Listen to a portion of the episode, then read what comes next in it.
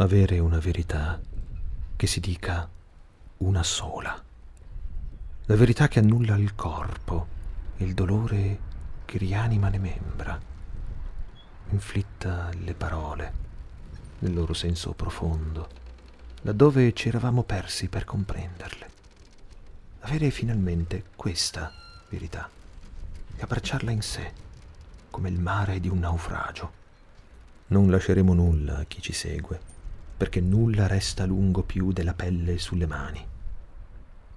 Mentre l'anima, se c'è, tenta di aderire nell'eterno, di sfruttare l'ultima contrazione fisica del corpo e farsi espellere in un amen per non essere risucchiata nella morte.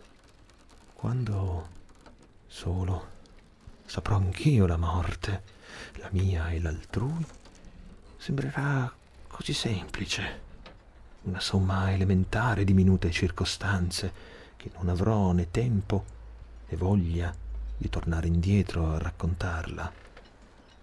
Vi rappresenterò davanti agli occhi tutti e porterò quei nomi ai morti, ai padri e alle madri che li attendono da tempo nel vuoto delle origini.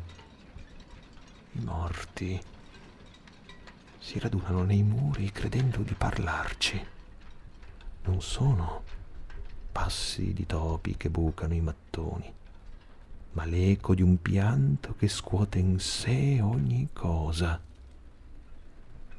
Guarda gli occhi delle bestie quando un attimo le incroci nel mistero del bosco e si fermano a guardarti prima di fuggire, indagano se anche tu hai paura o sei tu il pericolo che sentono da sempre, da che son vive?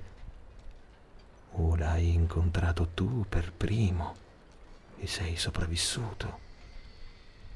Fuggono qualcosa che non sanno e per questo e per non essere scoperte non hanno costruito mai paesi, strade, vie piene di luce se ci sarà una fine sarà sotto le stelle, però non meno dura anche per loro.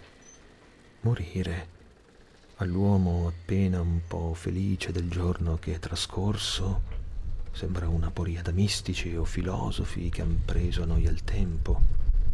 La terra invece ha sete e asciuga il sangue. Ho visto ieri in un deposito di attrezzi le piume nere di un uccello, secche, e il becco stretto al nodo di una rete per gli ulivi. La morte a volte mette in mano all'uomo i suoi strumenti e sceglie chi si impegna meglio a usarli.